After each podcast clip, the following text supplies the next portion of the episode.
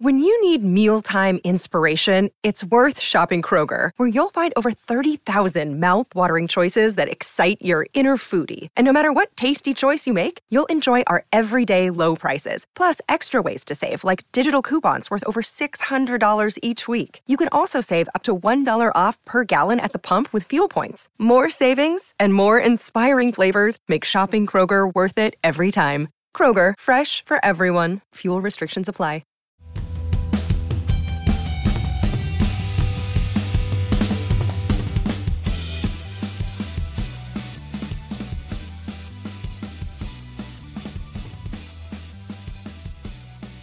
Hello, welcome to the latest episode of the Manchester is Red podcast brought to you by the Manchester Evening News. On today's episode, we will be looking at United's return to pre season, their first couple of sessions under Erik Ten Hag due to take place this week. We'll also bring you all the latest transfer news. Frankie de Jong, deal getting ever closer. We'll bring you all the details on just how close that might be. And maybe even I'll throw Samuel Luckhurst and Tyrone Marshall under the bus and ask them when we might expect to see a deal take place as well. But I have teased there the two headliners, maybe not Glastonbury worthy, but Samuel Luckhurst, Tyrone, welcome to today's podcast. Samuel, we'll start with you. How are you doing? I'm, I'm doing very well, Rich. But you you are the paragon of the, the Manchester press pack after shining light on on the dividends the weekend. You you got all the kudos on online for that. So we're we're not worthy today. You're you're the one who's worthy, clearly. Yeah, uh, Ty, you had an exciting weekend yourself, though. Maybe not Glastonbury. Uh, can you tell the listeners where you uh, ventured to?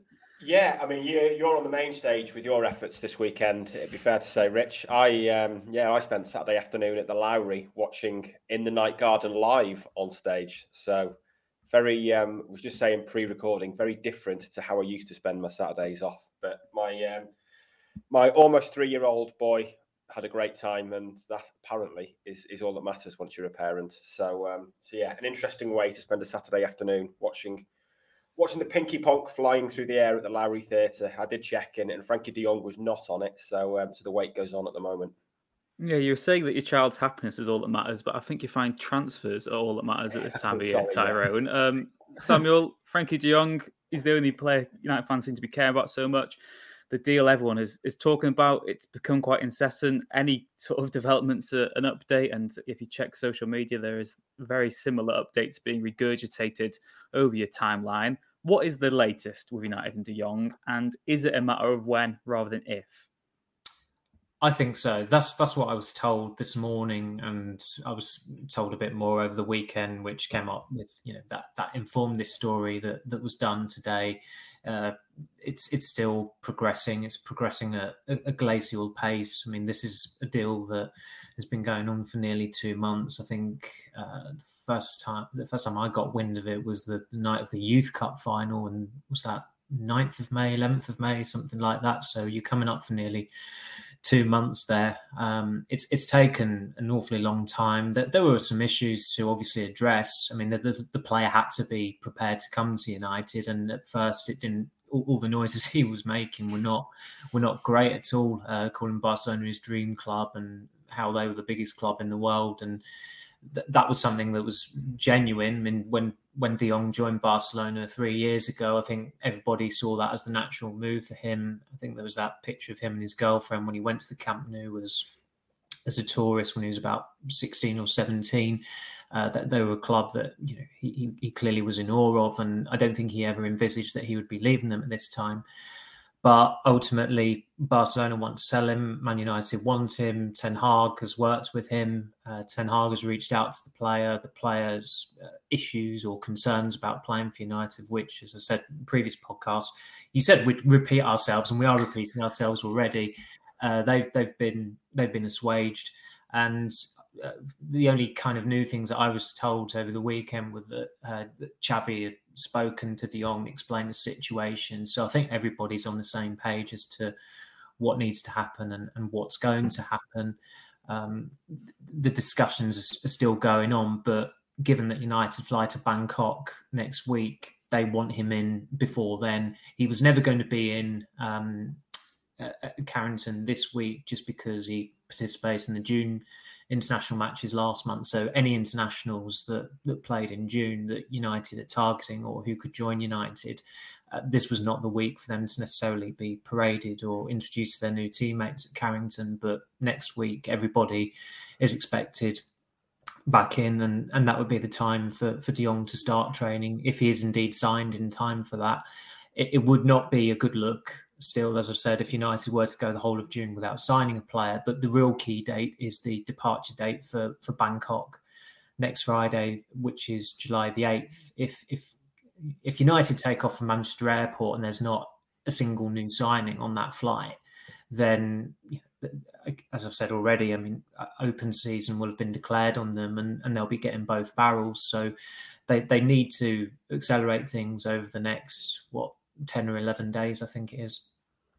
So I was going to ask you about that. I mean, we've been saying how big this summer is for United to get this new reputation in the transfer market. Really, they don't want to be pushovers, so you can understand why they wouldn't just rush into accepting Barcelona's terms. You know, they want to try and show that they've got a bit of authority again. But are you concerned by how long it has taken to get this deal done? It sort of shades of that first summer chasing Sancho about it. Okay, you might actually get the player by the end of it this time.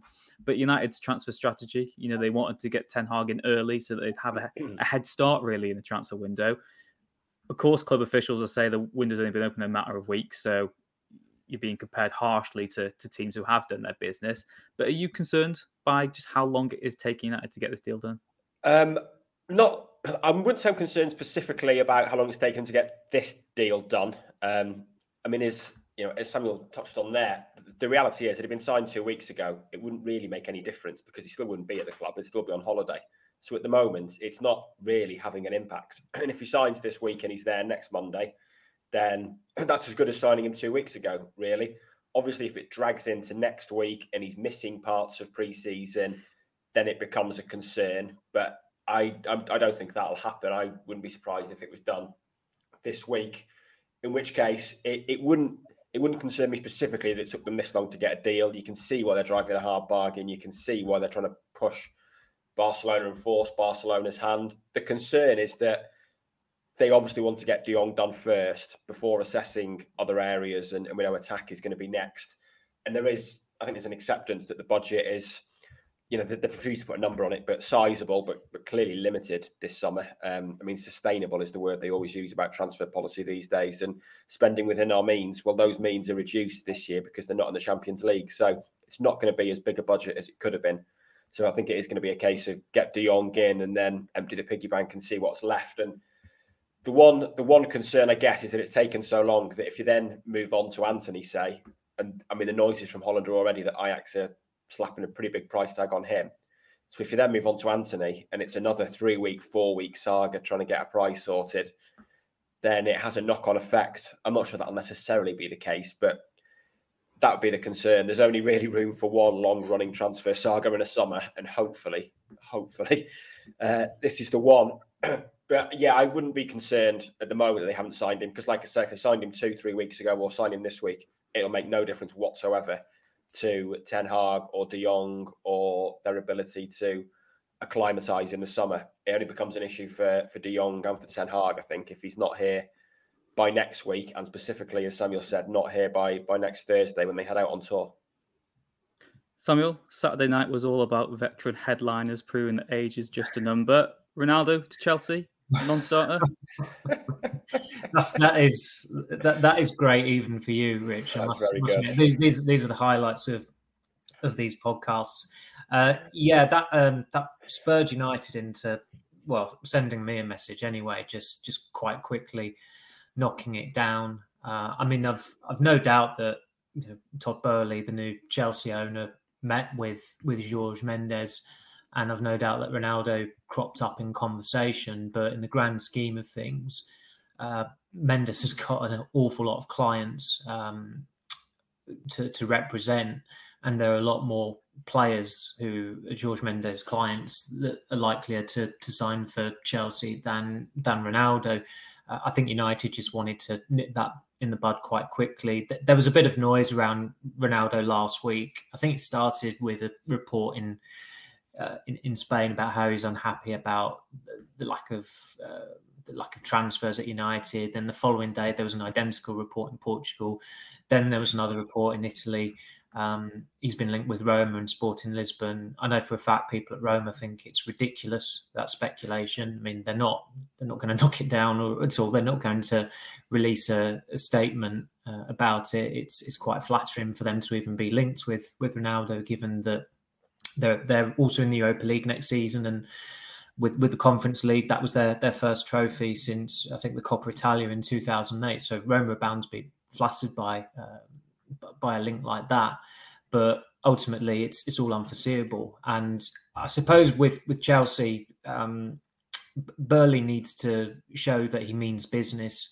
When Roman Abramovich uh, completed his takeover in 2003, Chelsea you know, embarked on a spending spree that nobody had ever seen the likes of before, and they very much enjoyed blowing the competition out of the water.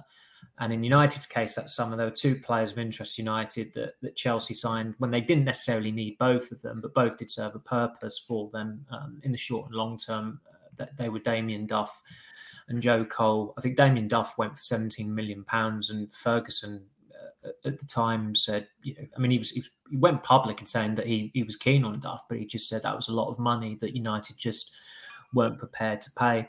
And, and Chelsea, you know, flexed their muscles to the extent that they signed a player from United in Juan Sebastian Veron, which was a deal that was pretty disastrous um, and, and never he, he never seemed like a good fit for Chelsea either.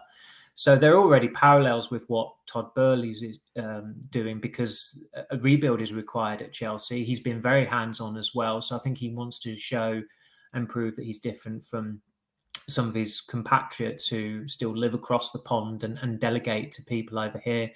As, as, as, as, to the running of, of those Premier League clubs, obviously in the case of, of the Glazer family with United and um, John W. Henry, who's, who's obviously the, Fenway Sports. They, they're the owners of, of Liverpool. Um, so Boehly wants to separate himself from from them. Uh, Stan Kroenke, of, of, course, you know, with with Arsenal as well. Arsenal, he, he he's barely in London, so it's a very very different approach uh, that Todd Boehly is taking. Whether he gets found out sooner or later remains to be seen. Again, him him meeting Mendes did evoke memories of Ed Woodward meeting Jorge Mendes in, I think, his second or, or, third summer as, as United executive vice chairman. And obviously, him being hands on didn't really work out too well. And, and Mendes also is duty bound to make Ronaldo relevant and to make him look coveted as well. Um, some of the reports just prior to Solskjaer sacking last year were coming out from from from Mendes because he was trying to uh, he was trying to reassure Cristiano Ronaldo that action was going to be taken, that Ole Gunnar Solskjaer wouldn't be United manager for much longer. I think the Zidane Zinedine Zidane reports about him um, possibly going to United. Uh, there was nothing in them. It was just the case of well, Zidane worked with Ronaldo for however long it was at Real Madrid, uh, just over two years, I think. They won three Champions Leagues together he's the kind of guy that that Ronaldo would would relish working for. So Mendes is a very very proactive operator. He's probably the best operator as well out of all the agents um, in the game, and he knows what he's doing. It doesn't do him any harm or Ronaldo any harm to be linked with with Chelsea, who won the Champions League last year. They're in the Champions League next season, but ultimately that's just something that United do not envisage happening whatsoever. Ronaldo leaving, never mind going to Chelsea.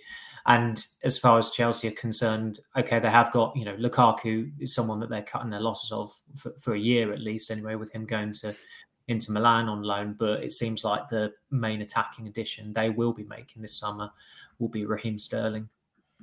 Yeah, exactly. Like you said there, Samuel. Of course, Ronaldo's going to be upset to not be in the Champions League. Of course, he wants to be winning trophies. Cristiano Ronaldo, that's easy to to speculate on. But like you said, United confident they'll keep him. No reason for United fans to worry. And I guess Ty, in the coming weeks, that's going to be something for Ten Hag to address as well. He's spoken previously, you know, that he sees Ronaldo as a big part of his plans. He uh, Ten Hag arrived at Carrington on Monday morning, his first week as United manager in charge for pre-season not going to have the international stars to call upon because of their national team commitments, given them that prolonged holiday. But there is excitement, I think, from United fans. You know, just seeing that he is actually here, it is actually real. It feels like a new dawn, a new era. Can we actually expect much you know, from United this week in terms of training anyway? I mean, the fact that lots of these players won't be in the first team anyway suggests that it is just sort of going through the motions until the senior stars do come back. I think there's probably um, a degree of that, but I think like most modern coaches, he's it's going to be you know the, the days of I think modern coaches now pre-season is pretty much all ball work or a lot of ball work. The days of running up and down the nearest hill uh, are pretty much long gone. So I'm sure there'll be some um, some good work done this week. It you know it does feel like for some players it's a real opportunity to to get a head start. Really, I mean I wrote I wrote a piece yesterday and mentioned three of them in I think Van der Beek. Obviously, I think he's the only midfielder who's going to be back, certainly senior wise, this week. He knows Ten Hag and Ten Hag's system anyway. Feels like a real opportunity for him to to get ahead, especially when if United get De Jong and Eriksen, it does kind of raise questions about where Van der Beek fits in, if at all, beyond where he fitted in last season, which is very little, hardly playing. So you can kind of see that scenario again, and, and also from players like Rashford and Sancho. I mean, Sancho Sancho will will be starting on the first day of the season. I'm, I'm pretty sure we'd all agree on that. But he didn't have a great first season last year. Needs to kick on. Would you know a year ago, if you'd have been told Sancho was out of the England squad, you'd have been amazed and wondered what on earth had happened. But that's the situation he finds himself in. There's one more international break before the World Cup. He would expect to be in that World Cup squad, but to do that needs to find some form at United. Marcus Rashford, same scenario, probably due back early this week today, maybe maybe in the later batch again, he's someone who needs to hit the ground running and improve a point. point, and also Luke Shaw. Um, you know, Shaw's Shaw's an interesting one, and I think it's eight years today that he signed for United, and yet eight years on, I still don't think we actually know if he's United's left back or not, and if he's if he's good enough or not. He's been hugely inconsistent. Trying a piece for him on lunchtime, and he missed he missed 150 games through illness and injury across eight years. Now he is very injury prone. He's had one really good season a few average ones and a couple of really poor ones. And, you know, it's, it's bizarre that a player can be eight years at a club and we still say we don't really know what his level is and, and how how good he is. Obviously, he's going to face no threat from from Telles. I think everyone's written Telles off. But United is still being linked with left backs, still being linked with the final left back an awful lot. Um, fullbacks are obviously a, a key area again for every modern coach. United's generally aren't good enough. I would say Shaw is the only one of the four fullbacks they've got who would even have a chance really in in if Ten Hag got his way and could fix every position this year, it was mm-hmm. unlimited budget. I think Shaw would be the only one who would even stay at the club. Um, he's he's the best of those fullbacks for me, but I still think he's probably got a, a point to prove to Ten Hag and to United fans, really. Um, so those you know those players who are back this week do have a head start on on the internationals. The internationals probably about next Monday. It might well be a case of just doing a, few fitness tests and things like that. I mean, it might be in Thailand before the internationals are really doing much ball work. So it is a chance for people like Van der Beek, Rashford, Sancho, Shaw to to get a head start on on the new manager's methods and and what he wants from them, really. Samuel, in terms of you know, like Ty said, the actual squad going out on tour. Do you think there's any players who are who could play their way into even going on tour. Because I know you've said on the previous podcast, I think on last week's as well, that there's no real point doing what they did with Lukaku three years ago and taking these surplus to requirement players mm-hmm. all the way across the globe. You could argue that it's worth taking some of them to put them in the shop window and say you have some minutes in the first game, show what you're still capable of. But do you think the likes of Wan-Bissaka, maybe Eric Bailly, do you think they're even worth taking on tour? I, I say this uh, on on on kind of like you know, for the benefit of United that I hope I hope not because I just I don't see any benefit in in doing that whatsoever. Wan-Bissaka is a player that when United got a call for Diogo Dalot, they said we won't negotiate for him, but we'd negotiate for Wan-Bissaka. What the hell is the point in taking Wan-Bissaka halfway around the world to different time zones where you're thousands of miles away? Another relevant uh, point as far as outgoings are concerned and um, the, the, need to get rid of them. If you take a player away on pre-season and you're having about four flights or whatever it may be, and you go into uh, what they're going to Bangkok, they're going to Melbourne, they're going to Perth, they come back and they go to Oslo as well, is uh, increases the chance of them contracting COVID. Um, which, okay, fortunately, for those of us who you know double jabs, boosted, and what have you, if if you do get it, hopefully you're not going to feel it too badly. But you saw last season with Dean Henderson, he caught it just before he went back for pre-season training. It didn't just wipe out um, his his pre-season; it wiped out his whole season pretty much. There's a there's a real danger that a player could contract COVID. They'd get it really badly. They'd be laid low, and then the window closes, and you're stuck with them. So I, I'm I whether United think like that I've no idea, but they really should be. Um, I, I, just do not see the point in taking, as you said, Wan-Bissaka by um, those players are players that they they want rid of. And in Bailly's case, he definitely wants to go. I can't imagine Wan-Bissaka really fancies, you know, if, if someone gave him the, op- the option to go back to Palace, I'm sure he'd take it in a heartbeat. I suppose the issue they've got centre half is that where it looks unlikely that they're going to be flying off to Bangkok with with a new centre back in the squad. They're not going to go out there with Maguire, Varane, and Lindelof. Uh, they're, they're, going to have to take a couple of them. I mean, J- Jones is ahead of was ahead of Bailly in the pecking order last season. Tuanzebe was away uh, on loan last season, had a pretty disastrous time of it. But you'd say, okay, there's there's not much harm in taking him. His retail value isn't isn't that great as it is, but it would, it would probably be logical to take him. Uh, I'd say also Anthony Martial. Uh, just I don't see how he fits in United's plans. I mean, they they do genuinely think that. I mean, they are concerned that they might end up marooned with him, just because nobody's knocking down the door to sign a player who scored what is it eight nine club goals in the last couple of seasons. He's had a pretty disastrous time since a, a pretty good uh, 2019-20 season but there's no resale value there. Um, and I think with the majority of the outgoings, I think most of us are anticipating United going to have to just loan them out because of the the length left on their on their contracts and the wages they're on. Uh, Wan-Bissaka has got what a maximum of three more years on his contract. Mm. Bailly's got a maximum of three more years on his contract. I think that's the same with Martial as well. Um, Brandon Williams, I think he's he might be is he 2024 with a plus one. Um, so again, they're they're all on identical contracts, and I suppose in Williams's case, he'd be another one. You'd say there's no need to take him away because you've got Telles, you've got Shaw, you've got Alvaro Fernandez who who arrived at Carrington on Monday morning there as well.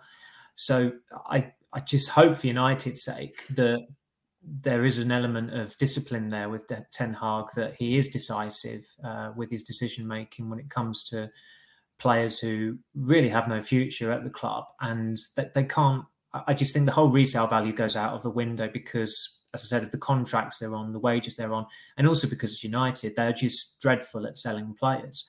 Fortunately for them, it seems like Fulham have learned absolutely nothing from their past uh, spending in the Premier League, and they've offered them more than eight million pounds for Andreas Pereira. If if that deal somehow doesn't go through, then you know there's there's no hope for United selling players because that one seems to have just dropped in their lap, and it it solves a problem very very quickly. Another problem that needs to be solved, Ty, is that of leadership, captaincy, and over the weekend, or maybe even towards the end of last week, those comments from Steve McClaren surfaced a surface, sorry, on the podcast that he does with his son. He said, Who can you build this team around? There's not one leader, there's not one captain. It's up to everybody if they are a cultural architect to make others better. They've asked for unity, maybe for the leadership conundrum to be solved this summer. In terms of the captain's armband, then, is there a candidate for you at the moment who, who sticks out that you think should be given that responsibility? How do you think Ten Hag should handle it, and how do you think it actually will be handled yourself? Um, I I'm not sure to be honest. I'm still trying to get my head around Steve McClaren using the phrase "cultural architects" when it comes to to a football team. It's the type of thing you can imagine. Uh, Ed Woodward would have loved it three years ago when he was talking of a cultural reset. I think maybe Ole Gunnar Solskjaer was his cultural architect. um, yeah, it, it is a tricky one, the captaincy. Uh, I mean, I think Maguire would benefit from from not having the captaincy basically, and just being told to go back and win your place in the team because depending on what happens at centre half, he's probably not guaranteed his place on form. He probably didn't deserve his place last year. I still think he's a good centre half. I still think he's a good enough centre half for United, but he needs to play a lot better than he has been doing. and I think he'd benefit maybe from just not having that responsibility at the moment.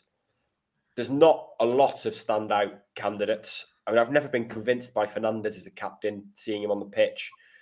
I'm not sure, I'm not convinced how easily he'll fit in under Ten Hag, to be honest. Um, but I mean, the word you hear from the, from the dressing room to Fernandes is very popular, but he just looks a whinger on the pitch. He doesn't seem to project leadership. He just argues with teammates and, and referees a lot of the time, seemingly. Um, I mean, I think I'd probably go with Ronaldo purely, and I think I said this in a podcast towards the back end of last year. He's captained Portugal something like 125, 130 times, which is incredible, really. I mean, I when I looked, I wasn't even sure he was Portugal's full time captain, and he's actually been Portugal's full time captain for over 10 years. So he's got a hell of a lot of experience when it comes to leadership. There's been successful tournaments there. Um, he obviously managed them in the Euro 2016 final as well from the touchline. Um, so you know he, has got enough experience to be to be captain. Um, but I think that's obviously a short term role. He's got one year left on his deal. There is an option. Would you take it at 38? Maybe. Um, but yeah, I, I, don't think certainly looking at that squad, I don't think anyone sees an easy solution to to the captaincy dilemma. And I'm not sure it's one we'll get an answer on in the first sort of two or three weeks of, of pre-season. It's one I can imagine Ten Hag taking some time over just to sort of suss out the dressing room dynamics and, and see see sort of the, the characteristics of those players in his dressing room. Can I can I just shock you? Uh, Solskjaer did use the phrase "cultural architects." I'm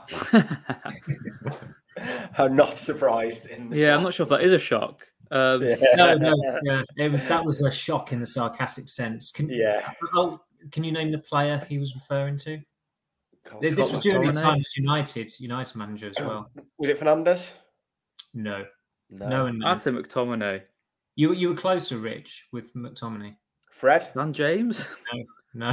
James. It was, it was, it was Rashford. Rashford? I would never have got that. No. I think, I think looking up, just I think if you just Google the phrase, it seems like the source of it was some Norwegian psychologist who worked with Eriksson while he was England coach. And of course, McClaren was oh, Eriksson's assistant. Oh, yeah. McClaren obviously worked with Solskjaer for a period of time as well. So word has got around. It's come full circle back to Steve McClaren using it. There's a long read there on on cultural architects in football. One for, yeah, one for athletic, maybe. I'll, I'll, leave that to Laurie. Yeah, yeah. I don't want to be right on that. Um, Samuel, I was going to ask you then, following up from what Ty just said there. You made an interesting point about Bruno Fernandes next season, particularly if Frankie De Jong comes and you know maybe he'll play a, a deep midfield role. He's already said at Barcelona Barcelona, he doesn't get the ball as much as he wants to from the centre backs. He likes to drop deep and, and, get the ball from there. In terms of the midfield sort of setup, then, if United do get De Jong, what do you expect it to look like next season? Do you expect Fernandes to still be undroppable, or do you think he might become just a player who is utilised as part of the wider squad? He, he certainly shouldn't be undroppable. He, he might not be as regular a starter as he was last season. You have to factor in the interest in Christian Eriksen if they get him. And even if they don't get him, you'd imagine they'd want a similar profile of player to, to come into the squad. Eriksen and, and De Jong are two players who are, are aligned really with what Ten Hag wants, controlling football, um, you know, considered build-up play. Fernandes is the polar opposite. He he gets rid of the ball almost as soon as he gets it. But that certainly for his first couple of seasons at United, uh, the ends justified the means there. He he can create something out of nothing. It, it, was interesting the Atalanta game last season when they came back from 2 0 down and 1 3 2. I think Fernandes got two assists in that game and he, he probably created three or four more other good openings or opportunities. But other than that, his know, I know it's a bit, you know, um, uh, contradictory to say this, but beyond, uh, apart from that, he was dreadful his his overall performance level in that game was was horrendous. But on five or six occasions, he created a chance, and he was the player who's put up um, for the the Zoom call afterwards. And he was he was actually asked about his own performance level, whether it was you know you know not not not particularly great despite the contributions he had that evening and he accepted it it wasn't i think he was quite candid from memory about um, how he actually in some ways fallen below uh, standards that evening, even though he'd played a big big role in, in United's comeback. And I mean, the, the way United operate as well, they gave him a new contract in April. It would be typical of United that a few months down the line he's on the bench or he's not a regular under the new manager or him and the new manager just you know, don't don't see eye to eye or uh, Fernandes's face just doesn't fit in in Ten Hag's Ten Hag squad at all. Um, that that new contract was just pointless anyway. Just it was it was purely to give him a, a wage hike, and it was given to him at, at one of the worst times possible, and then he got even worse as well. So he he's got a lot to to prove after last season. Um, I suspect overall that he is he is one of the players that, that you know the majority of United supporters would like to see in the starting eleven um, on the first day of, of next season against Brighton that that were at the club last season. Uh, just because he's he's banked he's banked plenty of credits and he has had he certainly did initially anyway have a very good impact in his first eighteen months, but unfortunately for United, he's he, he was he was rumbled last season. And as I said, they've they've hired a manager whose whose approach is um, whose approach to football is, is different from Fernandes's. I think Ole Gunnar Solskjaer was someone who, during his United career as a player, he played with with Mavericks, and United traditionally like signing um, you know in, individualists, but that strategy. I mean, it's it, it, it, felt misguided at the time anyway, and it, it clearly has been. You, you only have to look at the other elite teams, the successful elite teams, the way they've gone about recruitment that every player that almost every player they sign the emphasis is on the on the collective and that's that's been almost the polar opposite at united and that needs to change and you know de Jong is certainly a player who could be a potentially transformative transfer but uh, again i think we're all in agreement on this if they end the window without a defensive minded midfielder or a, a centre back there who can possibly you know do a job as a defensive midfielder, whoever that may be, I think they're taking a massive chance there, and I, I, it would be difficult to back them to finish in the top four without that safety net. Ty, I guess final question for you then. You've mentioned as well earlier in the podcast that you would expect maybe to see Sancho starting at the, at the beginning of next season. What positions do you think right now are up for grabs in, in United's starting lineup? Because I know, like you said, fanciful Ten Hag would be able to change wholesale mm. the, the, players that he's got at his disposal. But the truth is, there there might only be three or four new faces this summer, and not all of them necessarily wouldn't be starters. But mm. maybe you put Frenkie De Jong into United's best eleven. What other positions do you think there are going into the new season that, that do still need to be seriously addressed? Um, right wing, I think, is a clear issue. Um, right back with I mean, I guess at the moment you're going to say it's, it's Dalot. I'm, I'm not really convinced about Dalot. I'd be happy with Shaw at left back.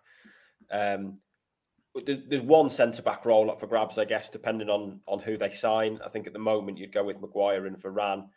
Midfield is, is going to be an interesting one um, in in how it sets up because De Jong is obviously going to going to come in there and start pretty much every week.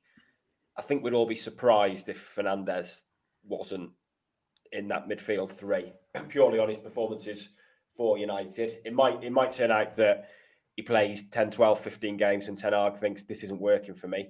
Um, but I think you know I think Fernandes would start there, and I think if you don't sign a defensive midfielder, you almost need Fred to to make it work. You you certainly can't go in with say Ten Hag, Van der Beek, Fernandes, or Ten Hag, Eriksen, uh, Ten Hag. That would be a that would be a shock.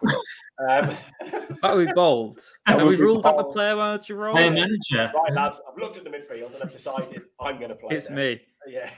Um, yeah. Sorry, with De Jong, um, De Jong, Eriksen, Fernandes, De Jong, Van der Beek, Fernandes. I think is is too attacking. Um, you know, it's interesting. Ten Hag is prioritising De Jong because it shows that he wants control in midfield ahead of hmm. sort of someone who's more disciplined. And I guess the way to avoid United suffered for lack of defensive midfielder because they got counter attacked on so often last season because they lost the ball. The players were out of position. The way to avoid that is have a better structure and keep the ball better. And De mm. Jong can can help with that. So I think there will be some improvement with that. Um, so I would think be something like De Jong, Fred, and Fernandes. So yeah, I think the the key area is obviously like I say right wing, potentially right back, potentially centre back. Um, and then the other midfielder, who I think will be Fred, um, would be my guess at, at, the places that are that are probably up for grabs. I'm just trying to think how bad United's injuries would have to be for Ten Hag to actually come out of retirement and put himself, himself. offensive mid. Um, I'm going to ask you both an awkward question to end the podcast. Then, will United sign a player this week, Samuel? From your own personal point of view, what's your gut saying? Do you think they will? No, but but they will before they leave for the tour. Ty, uh, I'm going to say yes. Brackets Ty Marshall. Let me in. Um, this is for the for the aggregators. Um, yeah, uh, purely guesswork, but I think I think they might do. I mean, I wrote I wrote that piece while Sammy was off about Barca's financial issues, and um, you know, it was mentioned then this this June thirtieth date, which is relevant to you wonder yeah. will come yeah. into play this week about when their accounts close. And obviously that that swap deal they did was it two years ago or three years ago with Juventus for Pjanic and Arthur, which has worked out for absolutely mm. nobody. Um, was rushed through before June thirtieth, I think. So you wonder if they'll it'll get to Wednesday and Barca might just think let's let's get it done and get that money on last year's books because I think that affects their salary controls for next season, have a bit more money to play with. So I'm gonna I'm gonna go with yes, but that is that is a guess before it um, ends up all over Twitter. Yeah, I was trying It'd to think if, make...